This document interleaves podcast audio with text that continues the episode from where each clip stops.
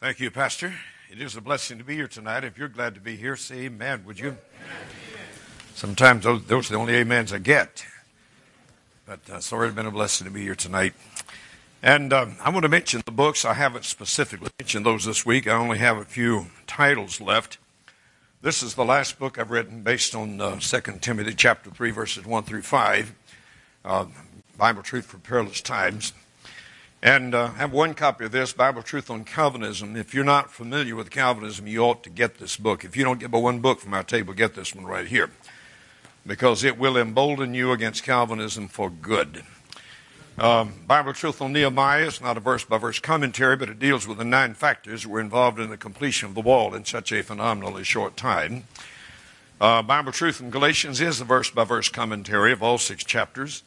Bible Truth from Jude and I found 20 cardinal doctrines in the book of Jude. Isn't it amazing what God can cram into a little 25 verse book? Matter of fact, I encourage people to memorize that whole book and recite it regularly. And uh, this is one of four volumes. Volume one deals with the world of flesh and the devil. Volume two deals with heaven and hell. Not what the world thinks about it, but what the Bible says about it. They have some bizarre and weird ideas about heaven and hell, don't they? And uh, volume three deals with backsliding and chastening, and volume four deals with submission and rebellion. And um, I have just a few copies left. Uh, I wish you would help me with those. I won't have to truck those back through the lab, uh, back through the airport again, if you will.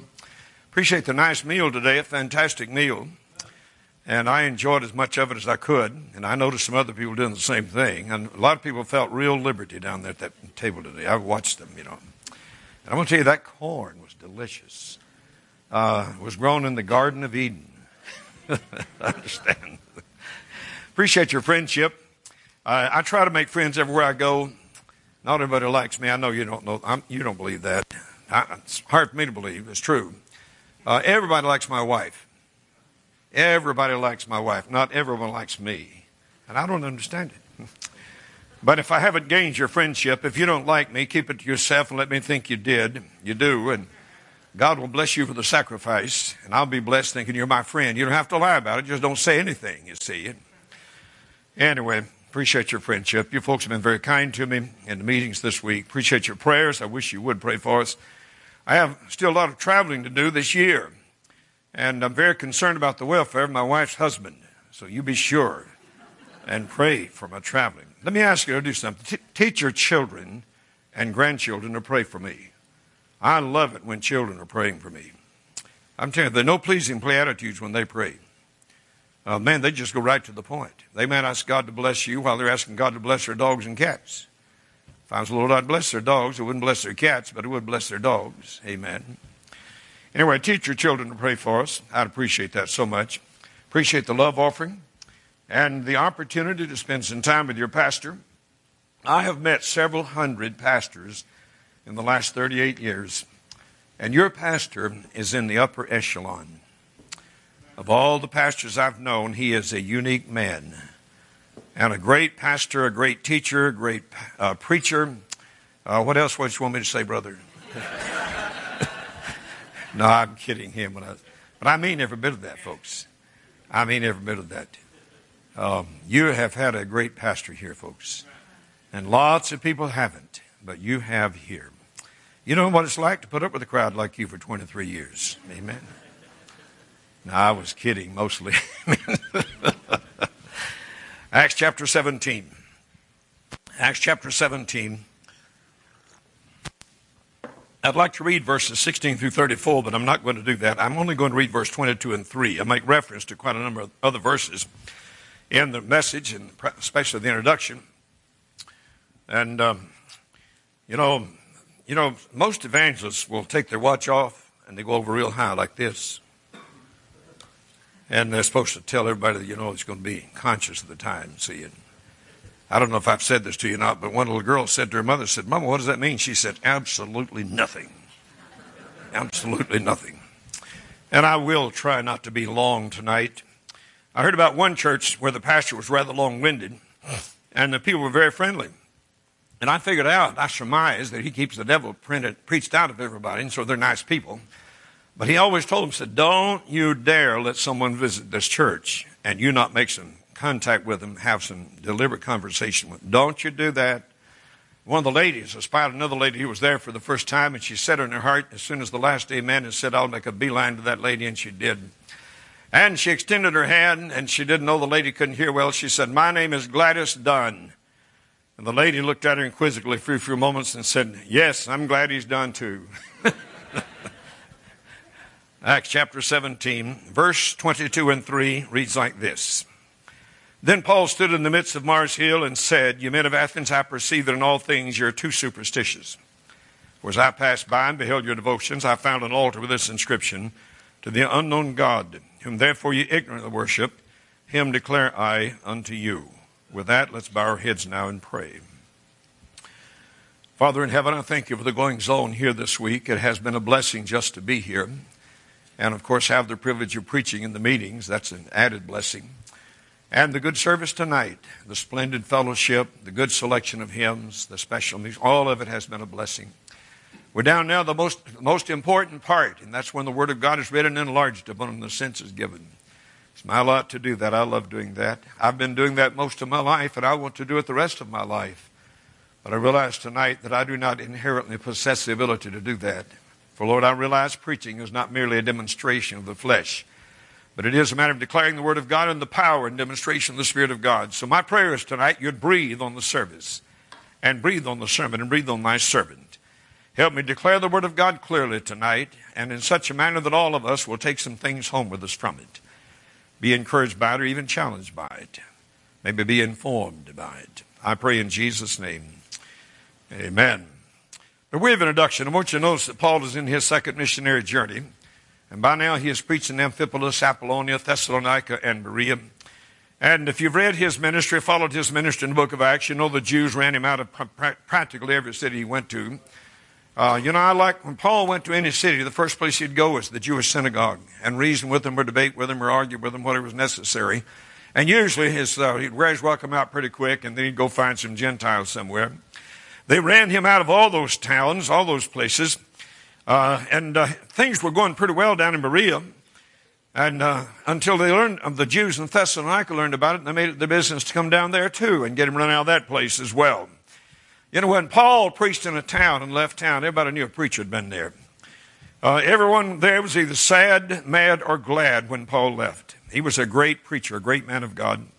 The Jews ran him out from there. By the way, I like those Bereans, don't you? Verse 11, these were more noble than those in Thessalonica, in that they received the word of God with all readiness of mind and searched the scriptures daily, whether those things were so. That's what we have to do, folks.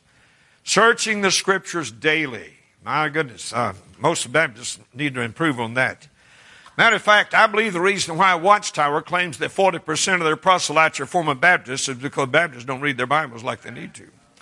You know, we have eternal security, and so we, we don't have to behave ourselves, do we? We have eternal security. We're going to heaven. A lot of people think about it like that. But notice now, Paul is in Athens, Greece, beginning in verse 16. Now, while Paul waited for them at Athens, his spirit was stirred in him when he saw the city wholly given to idolatry. Now, a lot of things can be said about Athens. It was a unique city, it had all the desirable characteristics of any great city in the ancient world. For instance, it was a city of popularity named after the Greek goddess uh, Diana, uh, Athena. I'm, I'm, trying to get that right. Athena. Uh, was the most celebrated city in all of Greece, I understand. In addition, there was a city of prosperity, reputed to be one of the, one of the wealthiest cities in all of Greece at that time. In addition, that was a city of philosophy frequented by uh, great name philosophers. Some you've heard about Socrates, Aristotle, and Plato, and, and uh, Demosthenes, and Zeno, and Epicurus, and quite a number of others, without a doubt. Uh, by the way, I, I did a little research on Socrates, Aristotle, and Plato. They exerted their teachings in their societies for 130 years. I do not know what these men taught, and I could not care less. But Jesus taught for three and a half years, and multiplied millions of people's lives have been touched by Jesus Christ and what he taught. Amen. My, well, we had a great philosopher, didn't we? Great philosopher. But anyway, um, by the way, uh, these fellows taught, and a lot of people studied about them in school. I did never study about any of these philosophers. I don't care. I don't have time to waste on that kind of stuff. But notice it was also a city of intellectuality in addition to the things I mentioned already. The greatest university in the ancient world was located there. It was known as the intellectual crossroads of the world. It was also known as the gathering place for the men of great concepts and the great thinkers of that era. And they thought it a privilege to assemble there. It could be called the zenith of knowledge, the apex of learning, the epitome of human wisdom. I think Paul nailed it well in 1 Corinthians 1.22 when he said, the Jews require sign, but the Greeks seek after wisdom. That's what this was all about. Greeks seeking after wisdom. Now, there are two noteworthy things about Paul that I point out here in continuing the introduction and giving you a backdrop for the sermon tonight. There were some things he was not moved by. See, Paul was not on a vacation. He was in the midst of a vocation. Uh, I, somebody told me some time ago, vacation's when you drive 2,000 miles to get your picture taken the side of your car, you know. You know how people go off on a vacation, they find a nice, uh, a nice postcard, you know, and, and they put an inscription on there and sign it with love, and underneath that, P.S., wish you were here, and you know good and well they didn't mean that, brother. They're glad you're not there. But anyway, most people take a vacation this, these days and come home to get some rest. and uh, I think I understand that. My wife and I have talked about taking a vacation. We haven't taken one in a long, long time. And uh, when we think about that, the question comes up where would we go? We've already been there. Amen. All over the United States and Canada. But anyway, there were some things he was not moved by. He was not moved by the magnificent Parthenon on the Acropolis. I understand that thing still, the remnants of it still stands there today. Built in the fifth century before Christ. He was not moved with the architectural beauty of that city, nor its ornate idol temples, or its many theaters that dotted that city. Those things did not impress him at all. He's not on vacation, folks. He's on business. But notice there were some things that did. For instance, the sensuality produced by the wicked philosophers prevalent there did move his heart. By the way, we have a lot of those in America right now always deteriorates into sensuality. He moved, he's moved by the degradation, the debauchery of its citizens. He was moved by the slavery of these Athenians to sin. You know, the world, the devil has really pulled one on the world. He has them thinking they're free and we're bound, when in fact we're free and they're bound. The Bible said in 2 Timothy 2.19, while they promised them liberty, they themselves are the servants of, of the flesh and so forth. Uh, the devil has them tricked into thinking they're free and we're bound. We're not. Listen, we're free. We're free. And you say, wasn't Paul in prison? Some, yes, he was. But he was the freest prisoner you'll ever read about. Amen. I thought about Paul. I thought about the devil persecuting Paul and I got to feeling sorry for the devil. It wasn't working. I mean, wherever he locked him up at, he said, I, I just feel like I'm right at home wherever I am. And he felt that way. But notice, uh, none of that, the blindness of these quote unquote educated people you know, it's amazing thing in America right now that educated people, I'm talking about men that have lots of degrees, are still asking what is truth. I thought that was settled a long time ago. Amen. We have the truth. God tells the truth. Amen. The Word of God's the truth. Someone said philosophically, uh, truth is anything God said about anything, and that's true because Titus 1 2 tells us that God cannot lie. Whenever God says it, folks, you don't need a second opinion, do you? But uh, Vance Havner said it pretty well. He said, um, In these days we have lots of degrees, but very little temperature. he had a lot of wise sayings, didn't he? You know what has re- re- replaced truth? Relativity thinking. And relativity thinking is one of the dumbest things I've ever heard of in my life. Uh, so, what does that mean, preacher? They believe everything is relative and nothing is absolute. And I've got a little bit of devil in me sometimes. I like to rub these people. You're telling me that nothing's absolute? That's correct. Nothing is absolute. Now, wait a minute. You're saying that nothing is absolute. That's right. Nothing's absolute. Wait a minute. You're saying nothing is absolute. Absolutely, they say. it's amazing. They do come up with one absolute. Someone said Little Willie had, a fit insane. He placed his head in front of a train. Little Willie's friends were amazed to find how it broadened Little Willie's mind. You know, the Karl Marx educational system in America is the worst mistake America ever made. And I mentioned Adam Weishaupt the other night. I didn't say much about him, but he was, um, he was a Jesuit trained Jew, a Roman Catholic fellow, and um, he set the agenda for the Illuminati on May the 1st of 1776. And, he's, and, and the unique thing about what he said was, we'll accomplish this because we will control education and the news and entertainment. And by the way, they do control that and have controlled it longer than we've been living, any of us, for that matter. That's why you don't know any journalists that are conservative, hard, patriotic people. But um, John Dewey, who gets credit for being the father of progressive education, I understand went to Russia in 1928 and learned how to deliver America into socialism by of the government school system, and they've done that.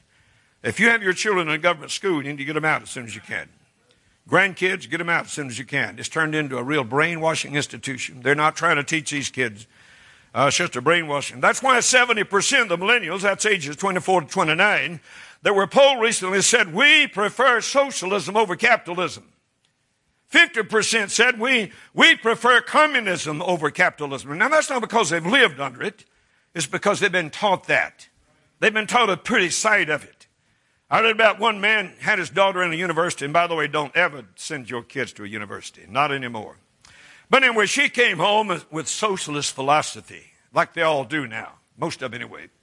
And, uh, and she and her dad were having a debate about socialism as opposed to capitalism. And, and uh, she had a friend, by the way, his daughter had a 4.0 average.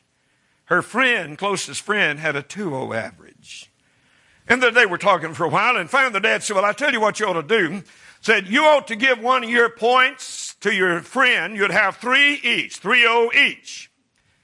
She said, I'm not going to do that. All she does is party. She's not interested in working. She does not want to earn her credits and so forth. He said, uh, Welcome to the Republican Party, young lady. Margaret Thatcher said socialism works real good as long as other people's money holds out. anyway, um, three things Paul knew about these Athenians, just to preface my sermon tonight. He first of all knew they were religious. They had an altar to every known God, according to verses 22 and 3. Did you notice that? Verse 23 said, For as I passed by and beheld your devotions, I found an altar with this inscription, To the unknown God, whom therefore you ignorantly worship, him declare I unto you. He knew they were religious. In addition to that, he knew that religion could not save them. It never has and it never will. Religion has never saved. Listen, Religion will never produce regeneration. Now, regeneration might make you religious, but religion's not going to make you regenerated. And the world doesn't understand that. A lot of people in America don't understand that.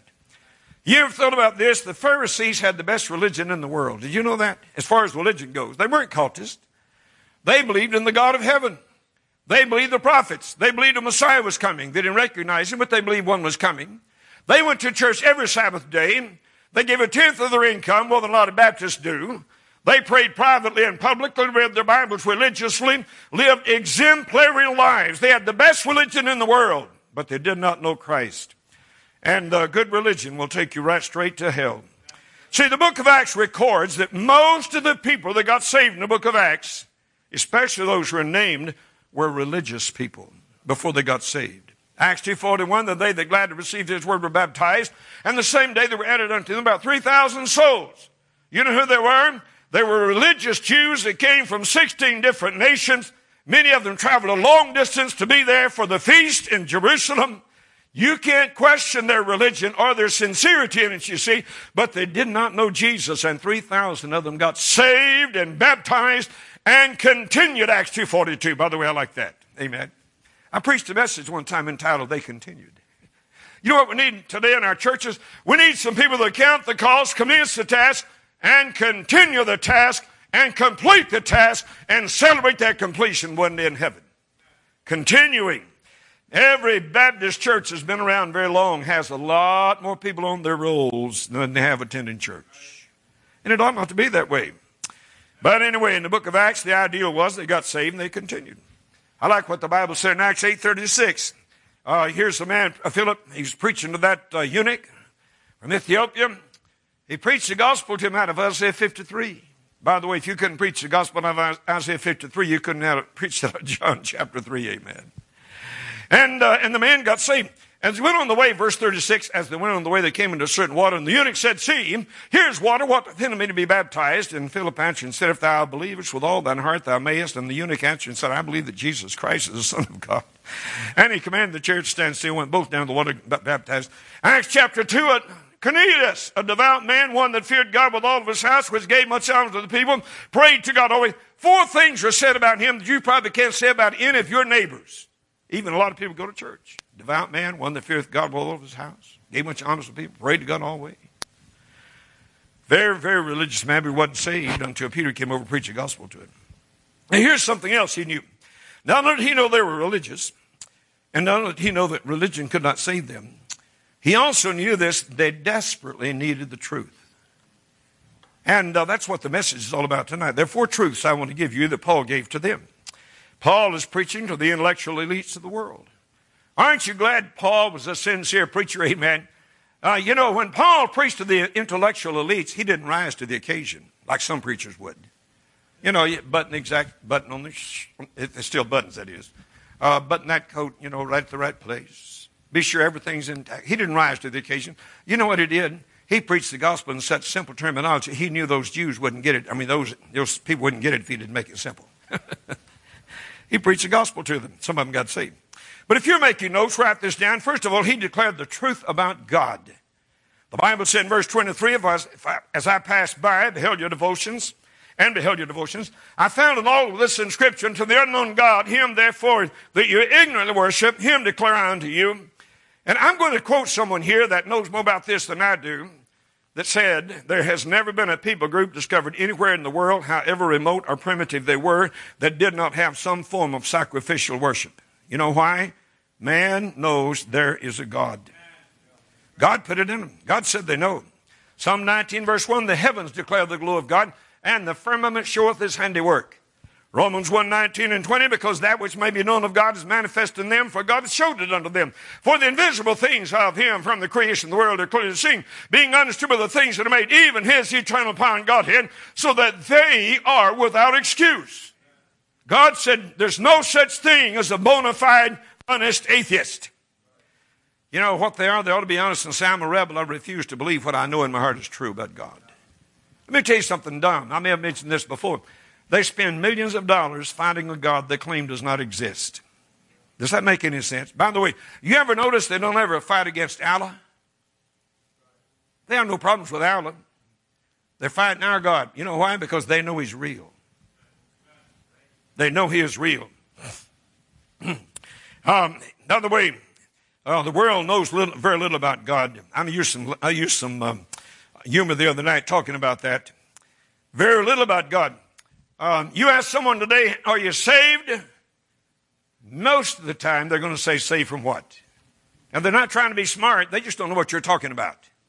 When I got saved when I was 15 years old, I could have gone to any neighbor I had and said, Bill, why aren't you saved? He would have known exactly what I meant. We could start right there talking about that subject because it was common knowledge. It's not common knowledge now. People don't know what you're talking about. Hosea 4 6 said, My people are destroyed for lack of knowledge. America is being destroyed today for lack of knowledge. The three truths that Paul declared here about God. Number one, he declared the truth about creation. He created the world. That's what he said in verse 24. God that made the world and all things therein, seeing that he is Lord of heaven and earth, whether not in temples made with hands. you know, the first truth God gave the human race was, did not have anything to do with redemption or anything of that nature. The first thing God said right out the gate was, I created this.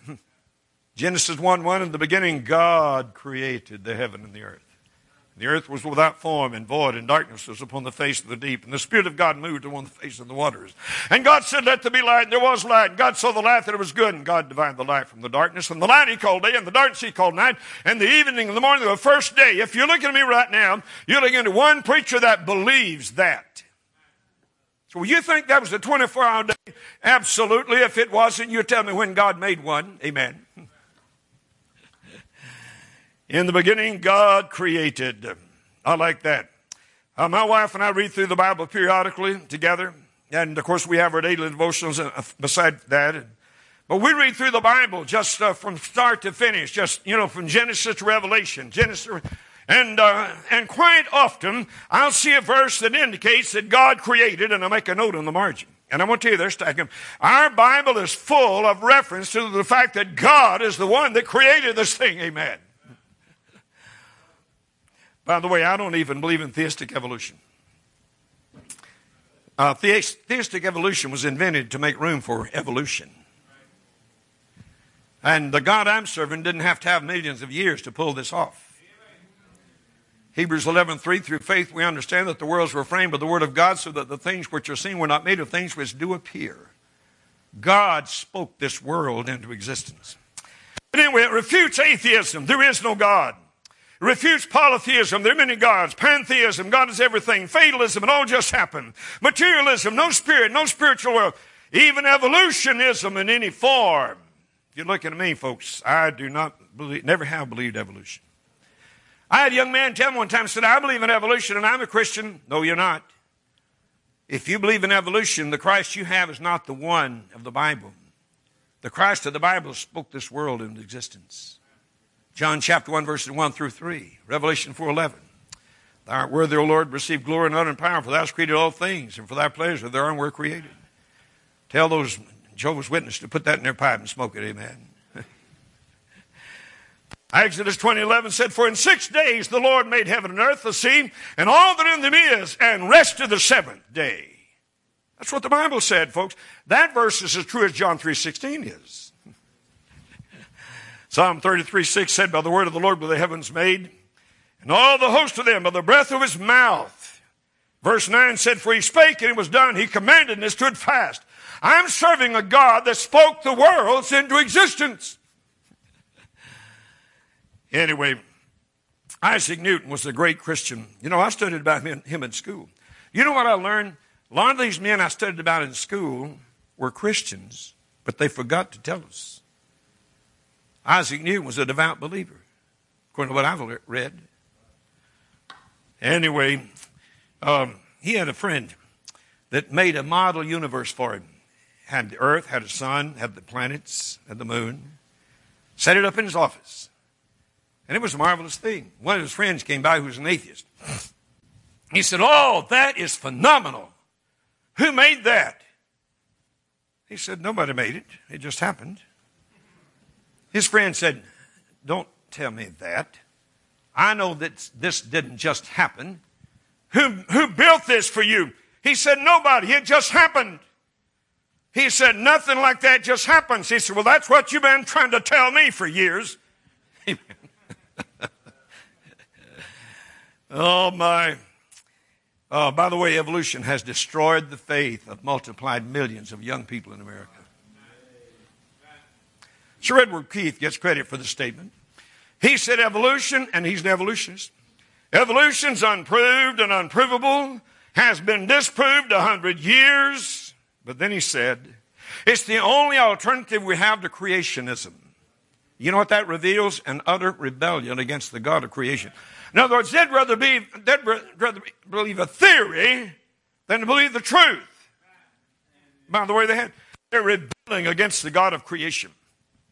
He created man. Not only create the world, the Bible said in verse 26, and hath made of one blood all nations of men for to dwell on all the face of the earth, and hath determined the times before appointed and the bounds for their habitation, that they should seek the Lord if haply they might feel after him and find him, though he be not far from every one of us. Uh, God created man, and Paul is telling them that God did that. They probably have some weird ideas about how man got here. You know, the Bible specifically says in Genesis 1.27, so God created man in his own image. In the image of God created he him. Male and female created he them. In Genesis 2.7, and the Lord God formed man of the dust of the ground, breathed into his nostrils the breath of life, and man became a living soul. Uh, God created men and women, and it has never changed. And some of these people today are so dense. Uh, I read about one couple that's going to let their little boy decide whether he's a boy or a girl. I mean, if, God, if I was the Lord, I'd take that little boy away from them. Amen. They'll ruin his life. And a lot of these, a lot of these people that have fallen for this gender thing, uh, some of them are committing suicide now, and you don't hear much about it and they and they really resist, they really regret what they've done, but they can't undo what they've done. Somebody needs to pay for that, and they will one day. But listen, He's the God of creation. He created the world. Here, He created man. He also is the God of compassion, verse 27, that they should seek the Lord, if they might feel after Him and find Him, though He be not far from every one of us. Uh, let me tell you something. A seeking sinner and a seeking Savior can get together. I mentioned Cornelius a while ago, didn't I? You know, in Acts chapter 10, verse 2, he, he is praying the only prayer God will listen to a sinner pray. He wants to know God. And an angel spoke to him and said, Send for Simon Peter. He'll come over and tell you. When I first read that, I thought, why don't you tell him? Your angel, you know, why don't you go ahead and tell him? God didn't give it to the angels. I mean, God could have written it in the sky. But God chose to use human instruments in communicating the gospel. That's people like you and I, amen. The Bible said in Isaiah 45, 22, look unto me and be ye saved, all the ends of the earth, for I am God and there is none else. Jeremiah 29, 12, then she call unto me, and you shall go and pray unto me, and ye shall seek me and find me when ye shall search me with all your heart, and I will be found of thee. God, listen, God wants to be found by every sinner, but he wants to be found by someone that's serious about it. He's not interested in somebody trying to find him who only plans to be a Sunday morning Christian, for instance. With all of our heart, he said. Two things about his love, it defies description. John 3.16 said, For God so loved the world. That doesn't tell us how much. We have verses like Ephesians 2, chapter 2 and verse 4, but God who is rich in mercy for his great love wherewith he loves us. Not only, folks, does it defy description, it defies comprehension. Ephesians 3.19, to know the love of Christ which passeth knowledge, you may be filled with all the fullness of God. Passeth knowledge. You know what that means? None of us are going to get this figured out. None of us are. Anyway, he's the God of choice, not only compassion, not only creation, the Bible said in verse 27 that they should seek the Lord, if they might feel like to and find him, though he be not far from every one of us. The Bible said in Isaiah 55 and verse 6, Seek ye the Lord while he may be found, calling ye upon him while he is near. By the way, it is a choice, isn't it? Allah lets no one make a choice. We convert with the power of the sword. Jesus wouldn't have it any other way except by choice. I'm saved because I chose to respond to the proposition God made me about salvation. He didn't force me into this. Nobody else. He preached the truth about God. He preached, preached truth about repentance. Look at verse 30. The times of this ignorance God winked at. Now commandeth all men everywhere to repent. There are two things that need to be considered about repentance. One, the definition of it. Um, the three things involved in this definition. Uh, seeing self like God sees you. Seeing sin as your biggest problem and seeing the Savior is the only solution. To me, that's what repentance is. Repentance is not an action as much as it is an attitude of heart. I believe in repentance, folks. The Bible teaches about it. Some people have a weird, weird idea about it. The Bible said in Ecclesiastes 7.20, there's not a just man on earth that doeth good and sinneth not. Proverbs 20 and verse 9, who can say, I've made my heart clean? I'm pure from my sin. The implication is, being a rhetorical question, no man can claim that. We're all sinners. We all need to be saved. But we see ourselves like God sees us. You're never going to get saved unless you see yourself like God sees you. You're never going to get saved unless you see yourself like God sees you and see sin as your big problem that you can't deal with and see the Savior as the only solution to it. Now, if you come up with a better definition of repentance than that, I'd be glad to listen to it, folks. Well, you know where I got my definition for repentance? I got it from God. God repented, not of sin. We're not talking about sin. Uh, you know, when God repented, every time the Bible says God repented, he took a different course than he was set to take. For instance, in Jonah chapter 3, verse 10, about the uh, about these uh, people in that wicked nation. God saw their works and they, that they turned, that they turned from their evil way. And God repented of the evil that he had said that he would do unto them and uh, did it not. When God repented about something, it means he took a different course, different direction. When you repent, it precipitates a different course in your life. Repentance is not a change in life, but it precipitates one. I read about on the humorous side, I read about this lady that somebody asked her some dumb question about Jonah and she didn't know. She said, Well, I don't know, but when I get to heaven, I'll ask him. He said, Well, what if he's not there? She said, Well, if he's not there, you ask him.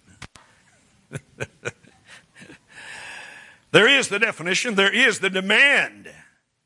Verse 30, the times of the signals God winked at, but now commandeth all men everywhere to repent. It's still in the Bible, folks. John the Baptist preached it in Matthew chapter 3, beginning in verse 1. In those days came, the Bible said in those days came John the Baptist preaching the wilderness of Judea and saying, Repent ye, for the kingdom of heaven is at hand. He preached repentance. Mark 1.15, the time is fulfilled. The kingdom of God is at hand. Repent ye and believe the gospel. John the Baptist preached it. Jesus preached it. Matthew 4:17. From that time, Jesus began to preach and to say, "Repent, for the kingdom of heaven is at hand." Repent. Now, listen, folks. America needs to repent. People need to repent in America. I, you know, the verses that really stick in my mind are Luke 13, 3. I tell you, nay, but except you repent, you shall all likewise perish. Verse 5, same statement. I read about a certain Dr. Evans that was preaching at the Pacific Garden Mission in um, Chattanooga, I mean, in Chicago. And uh, one night he preached on repentance. I understand using those verses. And when he got finished, one of the guys that resided there, big old broad shouldered guy, came up mad, angry, took his fist and just floored this preacher. Went back to his room. The next night, Dr. Evans is back to preach again. That guy's sitting out there. He preached a sermon. Finally, the guy got a chance to come forward. He said, Dr. Evans, last night you preached on repentance and you made me so angry. I used my fist and put you on the floor. He said, I went home last night and I laid on my bed and he said, on the ceiling it said, except you repent, you shall all likewise perish. He said, I turned over on this side and on the wall it said, except you repent, you shall all likewise perish. He said, I turned over on this side and it said, except you repent, you shall all likewise perish. I come back tonight to repent, he said. he preached the truth about God, about repentance, and also about the resurrection. Look at verse 31. Because he hath appointed a day in which he will judge the world in righteousness, by that man whom he hath ordained. Whereof he hath given assurance unto all men that he hath raised him from the dead. By the way, the credibility of Christ rises and falls on whether he rose again. The three powerful witnesses of the resurrection. Paul declared it, verse 31, because he hath appointed a day in which he will judge the world in righteousness by that man whom he hath ordained, whereof he hath given assurance to all men, in that he hath he raised him from the dead. You know what Jesus said in John 10 18? No man taketh it from me, but I lay it down of myself. I have the power to lay it down and take it again. This commandment have I received my Father. And they had a lot of debate about that. There was a division among those people because of that. Paul declared it. I like what he said in 1 Corinthians 15, beginning in verse 3. For I delivered unto you first of all that which also received, how that Christ died for our sins, according to the Scriptures, and that was buried. Then he rose again the third day, according to the Scriptures, and that he was seen of Cephas, and then of the twelve, and after that he was seen of above five hundred brethren at once, of whom the greater part remain of this present, and after that he was seen of James and all the apostles. And last of all, he was seen of me as the one born out of due time. If you've ever wondered why those apostles were so anxious and willing to lay their lives down for Jesus Christ and the gospel of Christ, it's because with their eyes they had actually seen him after he rose from the dead. Paul could have said, Hey, look at me. You see these eyes? I saw Jesus myself after the resurrection. Well, that, I've never seen him with my eyes, but I will. Paul declared it. Peter declared it in Acts 4.15 or 3.15. They killed the Prince of Life, whom God raised from the dead. Whereof we're witnesses, he said. The angels declared it. The Bible said in Matthew 28, 6, He is not here, for He is risen, as He said, Come see the place where the Lord lay. By the way, we all got an invitation to the Holy Land right there. Amen. I've never been. You may have. I'll probably never go. I don't have to go. I believe it. Uh, I said the credibility of Christ rises and falls, and whether he rose from the grave. Uh, there lived a fellow one time, a great legal mind, uh, Simon Greenleaf, I think his name was, and he was an atheist. He said, We're going to try the resurrection teaching by legal process, and we're going to prove it's a myth, and we will be done with it. And like some others, he got in the Bible, and the Galilean got him. My advice to an atheist is if you want to stay an atheist, you better stay out of the Bible. Amen. General Lew Wallace learned his lesson, didn't he? He got saved reading that book. But anyway, uh, he discovered that the resurrection was a reality, but he kept on with the, the, the process, the legal process. When he finally got finished with it, he made this astonishing statement There's more evidence that Jesus Christ rose from the dead than there is that Alexander the Great ever lived on planet Earth. Now, I don't have to hear that, but I'm glad the world hears some stuff like that every once in a while. some did not believe. Not everyone's going to believe. Verse 32 And when they heard of the resurrection of the dead, some mocked, and others said, We'll hear the again of this matter. You know, intellectuals have a tendency to not believe in the resurrection. That, that had to be supernatural, but they believe other things that are supernatural. There's something wrong with that. Amen. That's inconsistent. Uh, they're not intellectually honest. The Sadducees didn't believe it. Someone said they were called Sadducees because they didn't believe in the resurrection, and that's enough to make you sad, you see. And so they were called Sadducees. Some did believe, thank God for that. Verse 34 Howbeit certain men clave unto him and believed, among which was Dionysius the Areopagite, and a woman named Damaris, and others with them. Uh, let me tell you something, folks. If you put all your time and money into winning people to Christ, you win one soul to the Lord, and that's all you win. You're back in the black. According to Matthew 16 26, one soul's worth more than the whole world. So we're just not seeing much happen these days. Well, I understand that. But if you get some people saved, brother, you're back in the black. Amen. You're in the profit. The majority of the people are not going to believe. Matthew 7.13 said, Entering at the straight gate, for wide is the gate, and broad is the way which leadeth into destruction, and many there be which go in that. Straight is the gate, and narrow is the way which leadeth unto heaven, and few there be that find it. Did you, did you notice the contrasting terms there? There's a broad way that leads down, many there be that go in thereat. There's a narrow way that leads up, and few there be that find it. According to the Bible, there are going to be a lot of people in heaven, folks. But there are going to be a lot more than that in hell. My mind, nobody has to go to hell. So do you believe in the resurrection of Christ? Let me give, let me give you some logic. The disciples didn't steal his body because they were running scared. And besides that, there were armed guards guarding the tomb, Roman guards. These guys couldn't have messed with it if they'd wanted to. Besides that, if he doesn't rise from the grave, he's not the Messiah, and he's not worth us sacrificing our lives over. The disciples didn't get it. That's logical. Well, the Pharisees didn't steal his body because they're the ones who went to the Roman officials and said, Make it as sure as you can. We don't want the disciples to steal his body away and claim he rose again. And they did that. So the Pharisees would have had nothing better than a body after three days to prove he's not the Messiah. The Romans didn't steal his body because it was not a Roman matter. They could not have cared less. It's not a Roman matter. Pilate would have turned him loose if they'd let him, you know. But anyway, he preached the truth about God, about repentance, about the resurrection. He also preached the truth about judgment. Look at verse 31 again. Because he hath appointed a day in which he will judge the world in righteousness by that man whom he hath ordained, whereof he hath given assurance unto all men, and that he hath raised him from the dead. There are two prominent judgments that we're to be concerned about. There's the judgment seat of Christ. And the Bible said we're going to be there. 2 Corinthians 5.10, we must all appear before the judgment seat of Christ, that everyone may receive the things done in his body, according to that he hath done, whether it be good or bad, knowing therefore the terror of the Lord, we persuade men. And Paul gave us a passage of Scripture that shows us exactly how that's going to unfold. 1 Corinthians chapter 3, beginning in verse 10. And uh, he recited that all the way through down to verse 15. According to the grace of God, which is given unto me as wise master builder, I've laid the foundation, and another buildeth thereon. Let every man take heed how he buildeth thereupon, for other foundation can no man lay. Then that is laid, which is Jesus Christ. If any man build upon this foundation gold, silver, precious stones, wood, hay, stubble, every man's work shall be made manifest, for the day shall declare, for it shall be revealed by fire, and the fire shall try every man's work of what sort it is. If any man's work abide which you built thereupon, he shall receive reward. If any man's work shall be burned, he shall suffer loss. Yet he himself shall be saved, yet so as by fire. Um, I don't see how anybody can argue that our eternal life is not eternal. anyway, the Bible said in 2 Timothy chapter 4, verse 1, I charge you therefore before God and the Lord Jesus Christ, who shall judge the quick and the dead, notice this, at his appearing in his kingdom. His appearing seems to me to be a reference to the rapture. His kingdom, a reference to his coming in power and great glory. I can't prove that. It's just something I thought about.